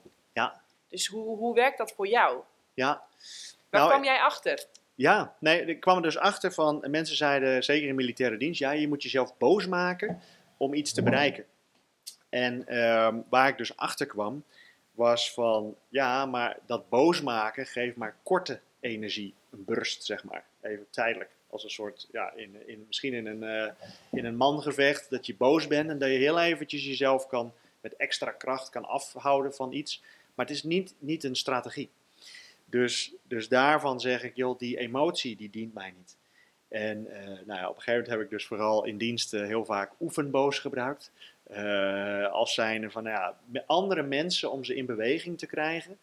Die hebben blijkbaar de emotie van strengheid of boosheid nodig van iemand anders om, ze, om in beweging te komen. Dus gaf ik wat de situatie nodig had. Goed, dat ik zelf dan persoonlijk boos was, nou, dat was totaal niet het geval. Ik speelde gewoon die rol omdat zij dat nodig hadden, bijvoorbeeld. Ehm, en tegenwoordig zie ik het zo van, nou, ik zie een soort van eh, opschaling van hoe ontstaan die gevoelens nou? Nou, vaak vanuit, eh, zoals ik het rijtje gebruik, is gedachten, gevoelens, gedrag en van daaruit komt resultaat. En die gevoelens, de, bijvoorbeeld de, iets wat irriteert en ik spreek dat niet uit of ik doe er niks mee, dat bouwt zich op naar boosheid. Als ik die boosheid vasthoud en ik uit dat niet, dan bouwt het zich op naar de climax en dan is er woede. Maar woede komt altijd tot uiting bij de mensen die het niet verdienen. En dat is zo triest. Hè? Dus op het werk loopt iets niet, irritatie, wordt niks gezegd. Boosheid, wordt niks gezegd. Wordt woede op het werk, daar wordt niks gezegd. Mensen komen thuis, baap, vrouwen en kinderen zijn de sjaak. En dat is dan hoe het vaak gebeurt. En dat is zo zonde. Dus als je voor jezelf al kan zeggen van oké, ik erken en onderken die gevoelens, ja, bouw dat dan af, spreek dat uit. Want waarom zou je het vasthouden? Het slaat ook nergens op. Maar goed, vaak er, ja, snappen of weten mensen dat van zichzelf niet. Van, ervaar ik nou boosheid of hoe zit dat? Ze zijn er ook niet mee bezig. Dus voor mezelf zeg ik ook altijd van, joh, ik kijk aan het eind van de dag, eh, na de avondmaaltijd, terug op mijn dag. Van, wat, heb ik, wat had ik gepland? Heb ik gedaan wat ik heb gepland? Wat waren mijn gedachten in die activiteiten? Voelde ik dat ik capabel was? Ging het makkelijk? Was het lastig? Had ik vaardigheden die toereikend waren? Of moet ik daar misschien iets over lezen of over luisteren om die vaardigheden op te hogen? Um, en vervolgens, wat voor gevoelens had ik erbij? En dat is uh, echt een, uh, een, hele grote container geworden die ik moest openen. Want in militaire dienst was het, heb geen gevoelens, sluit ze af. Want dat gaat je helpen om te overleven in het gevecht. Dus dat is natuurlijk vrij extreem. Maar in militaire dienst werd nooit geleerd hoe je dan die gevoelens weer open kon zetten. Dus uiteindelijk, ikzelf, na verloop van tijd, was gewoon een harde klootzak geworden. Overal maar bot en, eh, en rot op reageren en boeit niet, eh, doorgaan, afgestomde dingen roepen. En, maar mijn omgeving in militaire dienst ging daar goed op, dat verwachten ze ook van mij. Maar thuis, ja, dat, dat, dat is niet fijn hè, zo kun je niet een leuk gesprek voeren. Van nou, gezellig, hoe vond je het? Ja, was, eh, het, was, het was tevreden of het was energie of er wel lekker een scheid van maken. Ja, dat, slaat gewoon nergens op. Maar dat is dan alles buiten context. Gewoon afgestomd, militair, zonder gevoelens. Ik dacht van ja, dit is niet de manier. Dus ik realiseerde me dat gelukkig op tijd toen ik uit dienst ging en ondernemer werd. Van hoe wil ik nou omgaan met die gevoelens en wat zijn dat nou eigenlijk, die gevoelens dan?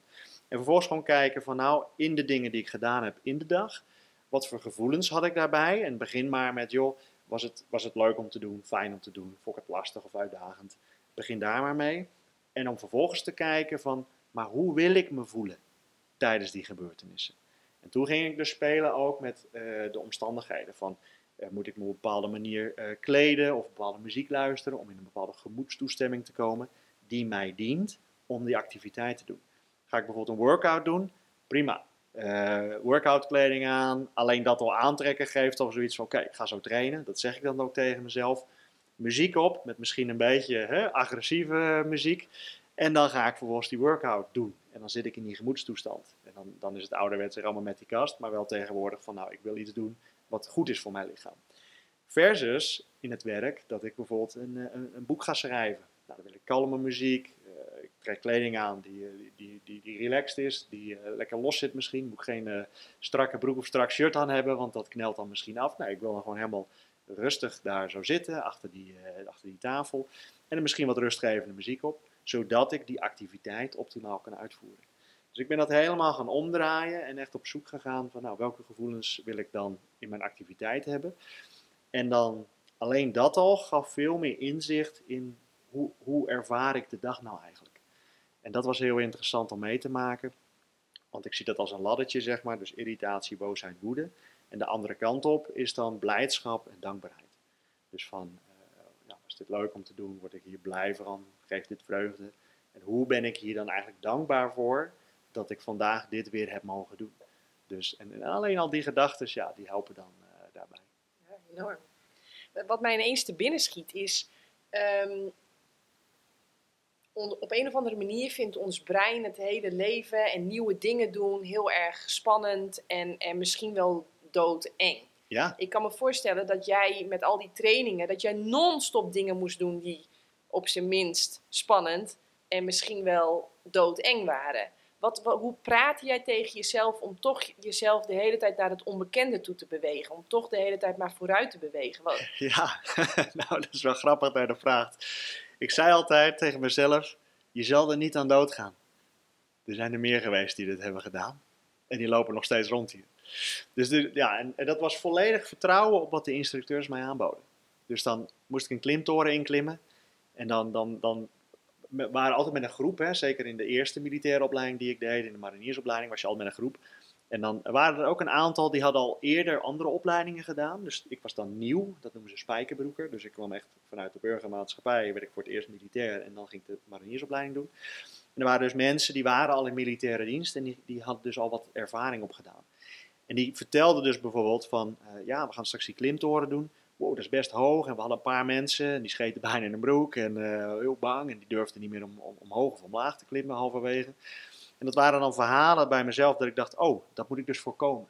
Dus zorg niet dat je dan aan die ondergrens zit, gekoppeld aan mijn verhaal van het verleden van mee willen doen met voetballen. Zorg niet dat je op die zijlijn uh, komt te zitten. Dus, uh, dus dat was stap 1. Dus de verhalen die ik hoorde, dat draaide ik ook gelijk voor mezelf om. Van, ik moet dat voorkomen, dus ik moet dit gewoon doen. En ik hoorde dus ook van ja, uh, wat moet je dan wel doen? Nou, klimtoren, je moet dus wel omhoog klimmen. En, en hoe doe je dat goed of snel? En daar focuste ik me altijd op. En dan vervolgens als dingen echt uh, extreem waren, op een gegeven moment uh, parachute springen, uh, onder water duiken. De, meest extreme dingen heb ik gedaan natuurlijk, juist in die vier militair zwaarste opleidingen ter wereld. Dat was uiteindelijk, had ik het besef van pijn is een drijfveer. Dus pijn brengt me vooruit. En, en hoe extremer, hoe meer sense of urgency ik heb, of het gevoel heb dat je ook leeft. En, en ergens was het op een gegeven moment eh, risicovol dat je zegt oké, eh, in dienst had ik dus die prikkels van tijd tot tijd. Een extreme schiettraining, waarbij je steeds meer op het scherpst van, eh, van de regeltjes zeg maar schiettraining kreeg. Waarbij als je ja, verkeerd eh, gaat staan, dat je iemand anders eh, nou ja, letterlijk dood zou kunnen schieten. Dus dat je heel erg geconcentreerd en gefocust moet zijn. En daar werd je dan in voorbereid en getraind. En dat werd de, de foutenmarge werd steeds kleiner. Maar het was ook de few, the proud. En wij waren de aangewezen mensen daarvoor. Dus je voelde je daar ook ja, verantwoordelijk voor. Ja, wij mogen dit, anderen mogen dit niet. Omdat ze gewoon de trainingen en, en de opleidingen niet gehad hebben die wij hebben gehad. En, en daar was dat ook een drijfveer voor. En dan telkens was het zo van ja, ja, pijn is een drijfveer. Want als we dan in de fase van plezier kwamen, ja, dan, dan, dan kwam ook niemand in beweging. Want dan kon je relaxen, rusten, dan was er ook niks. En wat ik wilde zeggen was van eh, het, het gevaar tussen haakjes was, in dienst waren die prikkels altijd. Maar als we dan vrij waren en we waren dan niet in dienst, dus eh, thuis, het weekend, eh, in de burgermaatschappij zoals dat altijd gespiegeld wordt, dan waren er sommige jongens die ook daar die prikkels nodig hadden. Excessief drinken, eh, gekke dingen doen, eh, waar je gewoon gewond van raakt, laat ik het zo maar zeggen. Eh, maar dit is gewoon hele extreme dingen, omdat ze verslaafd waren geraakt aan die prikkel. Ja, ik heb dat letterlijk ook opgeschreven als vraag. Ja, Want ik kan me voorstellen dat als je twintig jaar lang ehm, ja, eigenlijk van ehm, dopamine shot naar adrenaline shot naar de hele tijd je cortisol hoog is. Dat, en je komt dan hier in het suffe leven, om het maar even zo te zeggen. Dat het gewoon dat het best wel saai is. ja, extreem saai. Oh, zie je? Ja, zeker. Nee, en voor mij was het ook, ik had gelijk eh, twee verslavingen te pakken toen ik uit dienst kwam. Dus de eerste was eh, toen wij ook elkaar leren kennen. Toen zat ik in de fase, eh, had ik net de fase gehad van extreem trainen, extreem kracht trainen als uitlaatklep. Want het, het, was, het was niet uitdagend genoeg in mijn leven, zeg maar, eh, na dienst. Dus ik miste de omgeving, eh, de stoere praten, macho-cultuur, eh, waar ik ook een reputatie in had opgebouwd. En, en die hele cultuur was dus weg. Dus eigenlijk verliet ik mijn omgeving. Ik, zeg het wel eens, de, de Amerikaan die zei het ooit tegen me, van leave your land, leave your country, leave your father's house. En dat is dus dat je alles achterlaat wat je, wat je kent. En je begint gewoon een totaal nieuw leven waarbij je niet weet hoe het is. En die uitspraak herinnerde ik mezelf. En ik dacht van ja, dit is wel wat er gebeurd is. Al mijn collega's, wat ook mijn vrienden waren, heb ik nu niet meer. Hun leven gaat door in dienst. En ik ben nu echt een outsider. We spraken wel eens zelf een bakje koffie drinken, maar ik paste daar niet meer bij. Ik was al eh, op een ander spoor en je, je maakt die dingen niet meer mee. Dus dat, dat was iets wat gebeurde. En vervolgens ging ik dus ja, die spanning of uitdaging opzoeken in iets anders. Want ik had wel die prikkel nog nodig. In het begin was dat eh, tien maanden lang excessief keihard trainen. Echt eh, 150 kilo bankdrukken, extreem zwaar alles. Ehm, als een uitlaatklep. Om die energie maar eh, kwijt te kunnen. Drie uur lang bankdrukken, drie keer per week. Dat sloeg helemaal nergens op. Maar het was heerlijk om te doen. En vervullend voor mezelf. Oh ja, die energie en die pijn ook. Om daar weer van te herstellen. Het, het leek wel een doel op zich. En vervolgens eh, zei ik, op een gegeven moment liep ik de trap op heel snel. En toen was ik een keer buiten adem. Dat ik zei, ja maar, iets in mijzelf zei van, dit is niet goed. Je hebt nou echt totaal geen conditie meer. Dit kan niet. Meteen de dag daarna gestopt. Met krachttrain tenuutje in de tas gestopt, opgeborgen. Ik ga niet meer krachttrainen, vanaf nu ga ik hardlopen. En toen ben ik tien maanden lang gaan hardlopen. Daar eigenlijk weer extreem in geworden. Beetje als uitlaatklep, maar de fysieke activiteit werd toen eigenlijk een spirituele activiteit. Dus ik ging lopen om gewoon na te denken. En ik ging niet meer lopen om fysiek heel sterk of snel te worden. En uiteindelijk was ik zo fit en getraind. Elke ochtend liep ik 10 kilometer, 10 maanden lang. eh, door de week en in het weekend. Op een gegeven moment elk weekend een marathon zonder spierpijn, geen problemen. Met het eigenlijk die climax van die eh, solo eh, marathon speedmarch. Met eh 18,1 kilo op de rug. net boven de 4 uur, 4 uur en 4 minuten of zo. Ehm, dus, dus voor mij was dat ook een uitlaatklep. En ehm, eigenlijk het, trieste daarna was dat, dat ik zei van ja, oké, nu, nu ben ik ook weer daar heel kort in geworden. Dus mijn heupen zaten op slot en ik was helemaal krom getrokken nog van die krachttraining. En toen opende zich een wereld van tien maanden lang yoga stretchen. Nou, ik had helse pijn. Maar, en dat deed verschrikkelijk zeer, maar ik zei wel, oeh, dit is lekker. Pijn is een drijfveer. Dus vervolgens helemaal losgegaan in de wereld van yoga, maar dat heeft me ten goede heel veel gebracht. Eh, dat lichaam, eh, de energie begon weer te stromen. Eh, om, om de week, eh, of elke week ging ik in het begin naar een, eh, een masseuse toe. Nou, die zette de duim in mijn nek. Nou, ik schoot haast tegen het dak aan. Dat deed hartstikke zeer. Allemaal strak, strak, strak. Die zei ook van, dit is strak, dat is strak, hier strak. Wat heb je gedaan in hemelsnaam? Zei, dat is niet goed voor jou. Ik zei, ja, trainen, hardlopen. Stop daarmee. Je moet, dat, dat is niet goed. Je zet alles op slot. Dus losmaken, losmaken. Dus dat ben ik toen gaan doen. Ehm, met eigenlijk dat die yoga was te rustgevend. Ik zocht natuurlijk weer zo'n zo'n prikkel om ergens goed in te zijn. Eh, en toen ben ik in de gamewereld terechtgekomen. Ja, je zal het niet geloven, maar als ik ook terugdenk van, oh, wat heb ik gedaan? Ehm, en dat was elke dag gamen, tot diep in de nacht. S'avonds tien uur begon dat. En niemand had last van mij, want overdag gebeurde wat er moest gebeuren. Maar dan s'avonds tien uur, dan eh, ging papa achter de computer zitten. Dan ging ik tot diep in de nacht uh, spelletjes spelen. Maar dat was voor mij toen heel leuk, want ik kon weer winnen. En ik kon weer iets bijdragen en dat was in groepen. En je kon van alles uh, winnen en halen en doen. En dat was heel vervullend. En ik had het idee dat ik een bijdrage leverde aan iets. Nou ja, in dit geval in zo'n spel dan. Um, tot ik op een gegeven moment daar dus ook doodmoe van werd. Want ik, ja, ik, ik, ik pikte mijn eigen slaap in. Dus op een gegeven moment was het kort slapen, dan begon de dag weer. Dan weer uh, s'avonds uh, gamen, kort slapen. Dan begon ik to totaal uitgeput. Dus dat was niet vol te houden. Dus op een gegeven moment uh, was ik, zat ik haast in de top van Europa in dat spel. Dat was niet normaal. Uh, omdat ik gewoon zo vaak online zat. En op een gegeven moment zei ik, ja, maar dit is het niet meer, dit kan niet meer. Ik moet hiermee stoppen. Ook cold turkey, dat kan bij mij dus. Gewoon stoppen ermee, alles opgezegd, account opgezegd, delete. Er zat ook heel veel geld in, want het was ook uh, met, met, met, met, dat je er geld voor moest betalen. Nou, echt tienduizenden euro's. Ja, je zal het niet geloven, maar uh, zo gaat dat. En ik had het, hè, dus laten we het ook zo zien. Dus, dus het kon allemaal. En op een gegeven moment gewoon gezegd, joh, delete, account heb ik gewoon weggegeven. Ook aan iemand, andere speler. Joh, zoek het maar uit. Ik stop hiermee, let's go. Dus daar afscheid van genomen. Um, maar daarbij, bij dat gamen, dronk ik ook altijd een biertje. Dus elke avond uh, in de nacht dronk ik één of twee bier. Op een gegeven moment werd het gewoon standaard uh, vier flessen bier uh, elke avond. En dat was gewoon heel normaal. Ik werd er niet dronken van, er gebeurde niks. Ik moest alleen eind van de week, nou, misschien wel 24 of 30 flessen bier wegbrengen. Maar, en, dat, en dat gaf me op een gegeven moment het seintje van, is dit wel gezond voor mij, jongens? nou ja, daar hoef je niet heel lang over na te denken. Tot ik op een gegeven moment de rekensom maakte van, als ik nou zoveel bier, drie bier per dag drink, en dat deed ik nog liep voor mezelf, uh, 365 dagen door, heb ik duizend bier in een jaar. Nou, dat klonk, en dan dacht ik, stel het zijn kratjes, dan heb ik gewoon uh, 40 kratten bieren in mijn achtertuin staan. Dat is een hele muur. Ja, kom op zeg jongens. Dan zei ik echt tegen mezelf Jack, dit, dit kan toch niet? Dit kan toch niet jongen, waar ben je nou mee bezig? En toen ook daar weer cold turkey mee gestopt. En uh, sindsdien geen druppel alcohol meer gedronken. Ik moet echt lachen, hè? Ik heb in mijn leven nog nooit één biertje gedronken. Ja. Oh, maar Jack, ik vind het jammer dat de tijd bijna oud is. Ja. Oh, want uh, maar ik wil het geheim nog weten voor de diepe slaap. Ik wil weten, drink je eigenlijk koffie? Maar je drinkt dus ook geen alcohol meer. Want volgens nee. mij dronk jij ook liters koffie. Ben ja. je daarmee gekapt? Uh, nou, ik heb het beperkt. Oh, beperkt. Hoe het goed voor mij is. En daarvan zeg ik vier koppen koffie, max, in de ochtend tussen 7 en 12.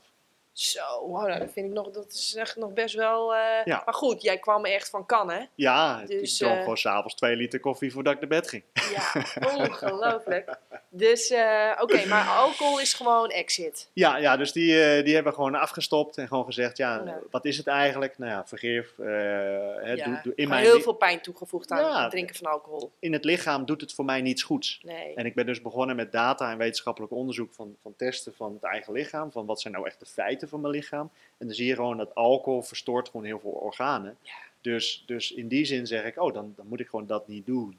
Uh, omdat het niks bijdraagt. Ja. Los van uh, hoe de hele marketing is, veel, dus relaxed, leuk, et cetera, haalt scherpe randjes eraf.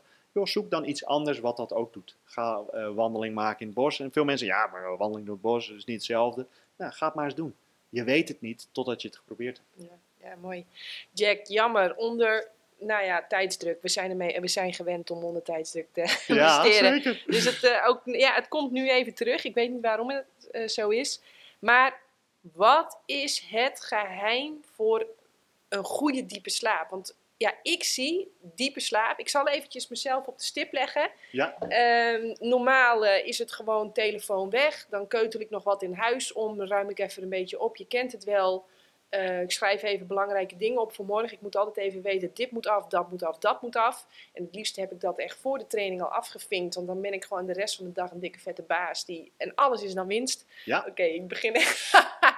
Ehm, maar gisteravond was ik alleen thuis samen met Doutse. Dus we gingen super vroeg op bed samen. En ik maakte de legendarische fout om mijn telefoon even mee te nemen. Want ik hoefde maar één ding te doen. Nou ja, je voelt het al aankomen. Ik werd ergens, ik ben er nu wel blij mee trouwens. Want ik heb wel, eh, maar goed. En dan zie je direct, ik heb zitten schermen. Ik ben veel later gaan slapen dan normaal. Ik bedoel, ik heb om negen uur de telefoon pas weggelegd. Ja, dat is Ja. voor mij laat. Ja, ja. En dan kijk ik direct, nou, eh, diepe slaap, echt helemaal KUT. Dus eh, geen diepe slaap. Even kijken, ik pak hem erbij. Hier, diepe slaap, 37 minuten maar. Ja, is kort, oh, Dat ruim is- onder het uur. Ja, Ja. Ja, ja, want ik wil echt wel rond de anderhalf uur zitten. Ja. Dan ben ik op mijn best. zeker. Ja. En, ehm, nou ja, en heel veel rem, bijna twee uur Meer rem. rem waarschijnlijk. Ja, Veel rem, ja. Ja. rem. En eh, ja, nou ja, goed. Dus eventjes, wat zijn de belangrijkste dingen die je echt niet moet doen voor diepe slaap? Wat zijn hele belangrijke dingen die je wel moet doen? Waarom is diepe slaap zo veranderd belangrijk? Nou, je hoort het alweer. 100 vragen in één vraag. Let's go! Let's go. 3, 2, 1. Ehm, nou, waar ik zou beginnen is, ik begin altijd, ehm, ik heb vier dagdelen in een dag. Ik pak de avond als dagdeel, na de avondmaaltijd, om even terug te blikken op mijn dag. En ik heb dus, net zoals je ook noemt, ik heb gewoon mijn dag gepland. Wat waren de geplande dingen? Ik kies er altijd vier. Wat zijn de vier dingen van vandaag? En die neem ik dan even mentaal in mijn hoofd door. En daar blik ik dan op terug. En dat is goed om je geheugen te trainen en alvast voor te bereiden, want in je slaap verwerk je je gedachten. Dus als je daar overdag nou alvast jezelf helpt, dan kan je in je slaap daar sneller doorheen. Dus dat is alvast één. Twee is, ja. ja, die is al. Ja, je moet, je, anders moet je die slaap gebruiken om dat allemaal te herkauwen en te processen. Doe dat gewoon even bij je bewustzijn. Hop, dan, dan ja, oh Ja. thanks. Nou, volgende. Dus dat is een hele eh, mooie, dat ja. is één. En twee is de dag van morgen, die nog moet komen, dat is je voorspelbaarheid. Dus weet ik wat ik ga komen. En hier komt ook het verhaal van consistentie eh, terug. Van als ik nou elke dag mezelf eh inbeeld van morgen ga ik deze vier dingen doen. En dat, ik zeg altijd, begin simpel met gewoon in je ochtendroutine waar je alles onder controle hebt. Want de dag kan soms chaos zijn. Dat is de strijd, dus daar is niet alles vastgelegd. Maar de ochtend eh, weet je wat je gaat doen. Dus gebruik die ochtend dan, of ehm, eh, dat je de avond gebruikt om te kijken van wat ga ik de volgende dag doen. Vier dingen kies ik dan weer. Niet de to-do-lijst, want die is altijd oneindig, die vult zich aan. Maar als ik nou vier dingen kan doen waarvan ik weet dat het lukt, en daar ga ik dan reps in maken, dus elke dag doe ik dat, dan geef ik mezelf ook een veilig anker van binnen, van wat ik denk in de toekomst, dat gebeurt ook. Dus je creëert een soort creatiekracht voor jezelf. Dus wat je bedenkt is wat er gebeurt. En dat gaat ook gebeuren. En daar bouw je dan een soort veiligheid voor jezelf. En dat geeft dus heel erg fijn gevoel. Van ik, ik, ben, ik heb controle over wat er gebeurt in mijn leven. Dus dat is ook met een dieper anker wat je dan helpt voor de dag van morgen. Plus dat je gewoon weet hoe je je ochtends moet voorbereiden en wat er komen gaat. Dus die voorspelbaarheid is dan. Ja, je eh, weet wat je nodig hebt. ja, je legt je, kleren klaar of je spulletjes of je, je kan daarover nadenken. En daar komt het volgende. Als je denkt, nadenkt over wat er morgen gaat gebeuren, dan gebruik je je slaap om jou voor te bereiden en te helpen om ideeën te genereren voor wat je gaat doen de volgende dag. En dat is dus, eh, de diepe slaap is meer voor lichamelijk herstel en dat je eh, fundamentele eh, gedachteprocessen ankert. En de remslaap is, en zo zie ik het zelf, op een gegeven moment ben ik het pad van lucide dromen ingegaan. Maar goed, we hebben zo te weinig tijd nu. Maar dat is van wat je vanavond, wat je gedroomd hebt, is wat je kunt gebruiken voor de dag die erna volgt. Zo geloof ik dat inmiddels. Dus er zijn dingen die, die je in je dromen eh, ziet of hoort, als je het kan onthouden. En dat is voor vandaag. En zo kan het ook zijn van, ja, je hebt de hele dag loop je met een probleem. Denk je, ja, wat is nou de oplossing daarvoor? 's ochtends word je wakker en heb je ineens de oplossing. Ik dacht, ja, nou, waarom kon ik er gisteren niet op komen? Maar ik geloof er dus in dat die slaap, die is er om jou te helpen. Ook met gedachten ordenen en ideeën te genereren. Dus als jij voor morgen alvast weet wat je gaat doen, in je slaap gaat je brein je daarbij helpen. Dus dat is eh, waar ik in geloof en daar kun je gewoon jezelf dan in trainen. Dan heb je de nacht, dus ik zeg altijd, hou de avondroutine heel strak voor jezelf. Dat je zegt van nou, dit is gewoon het laatste wat ik doe op de dag. eh, tanden poetsen, even jezelf opfrissen of wat je wil doen. Ik zeg ook altijd, in de slaap, in de nacht, wil je lichaamstemperatuur, die wil dalen. Dan slaap je het best. 37 graden tot 36,2 is meest optimaal qua lichaamstemperatuur. En daarom is het vaak gunstig om je kamertemperatuur omlaag te laten brengen. Dus een raampje open of misschien te kunnen koelen als je dat kan. Um, ik ga heel vaak het uh, koude water in, vlak voor het slapen gaan. Ja, maar daarvan zeg ik, eigenlijk is het beter om een warme douche te nemen. Want als je warm doucht, gaat jouw lichaam zich daarna afkoelen. En dat is wat je wil in je slaap. En een koud bad kan zijn voor stoffen die zich releasen, maar als je door de kou bevangen wordt, bij jou zal dat niet meer gebeuren, want je doet het heel vaak. Maar als mensen voor het eerst daarmee beginnen en ze doen bijvoorbeeld s'avonds een koude douche, dan gaat het lichaam zich daarna opwarmen. dat is tegenstrijdig met wat je wil in je slaap. Want je wil dat in je slaap je lichaam zich gaat uh, zeg maar verkoelen. Dus, uh, maar in dit geval voor veel sporters en mensen die erin getraind zijn, daar kan het wel. Uh, maar je zou eens kunnen experimenteren wat het voor je betekent om s'avonds eerst een warme douche te nemen. En niet een hete douche, want dan ga je weer zweten en dan trigger je weer allemaal processen in je lichaam. Dat wil je ook niet. Dus het is een beetje de thin line en je moet kijken wat voor jou werkt. Maar eigenlijk wat je wil, puur zang, is in de avond wil je dat je lichaam afkoelt.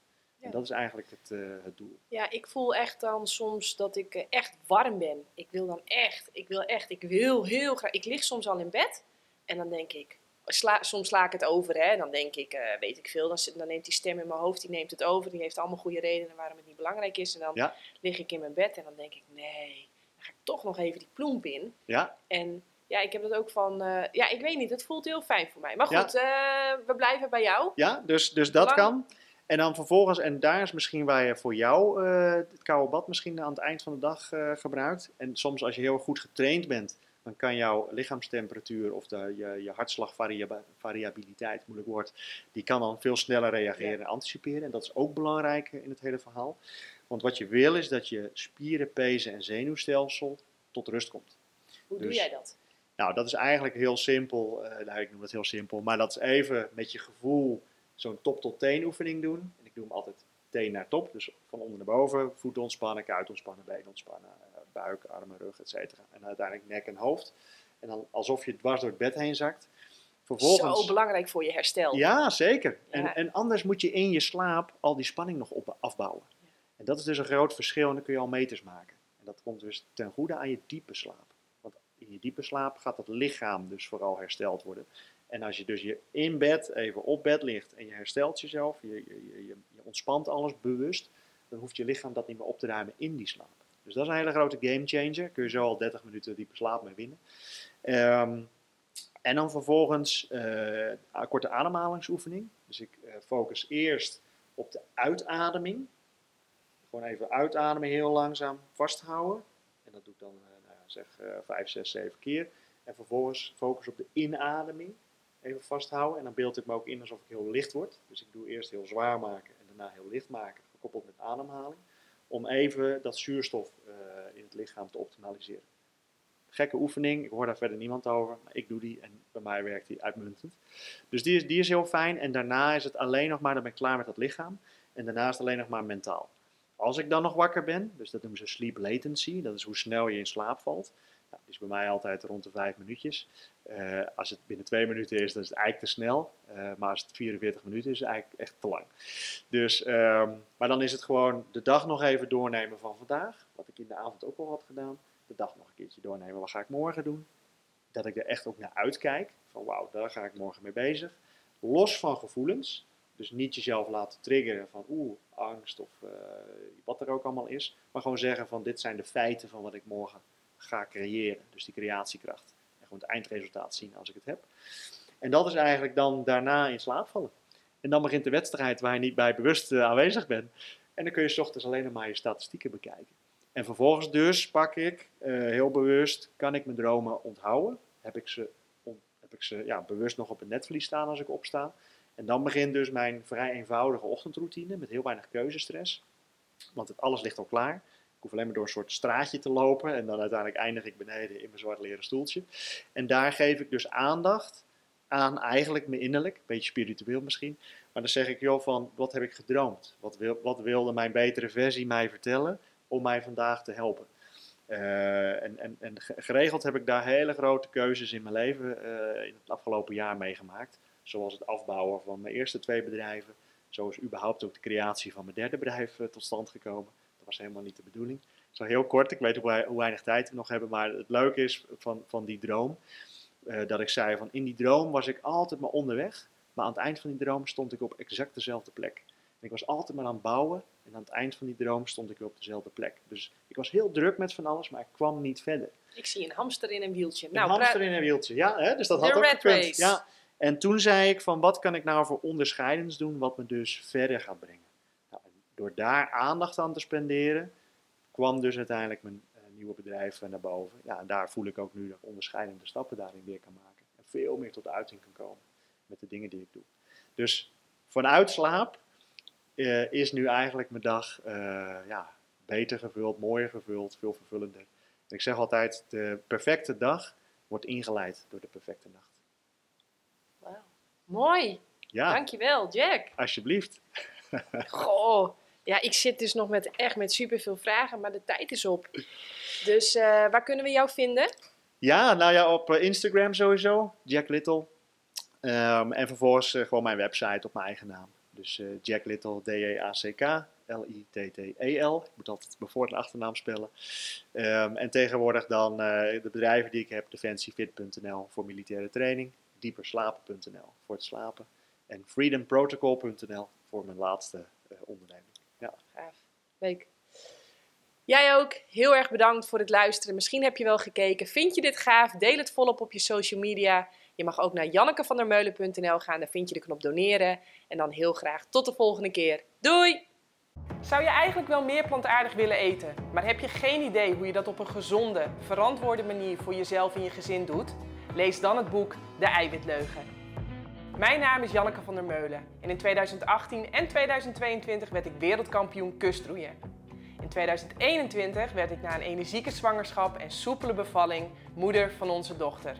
Alles op een dieet van fruit en planten. Kijk, je kunt nog zoveel diploma's hebben, geluk, talent, connecties, geld. Maar energie is uiteindelijk wat het verschil maakt voor resultaat. In het boek De Eiwitleugen deel ik daarom alleen maar de allerbeste wetenschap voor optimale gezondheid, fysiek en mentaal. Dus bestel het boek nu via jannekevandermeulen.nl.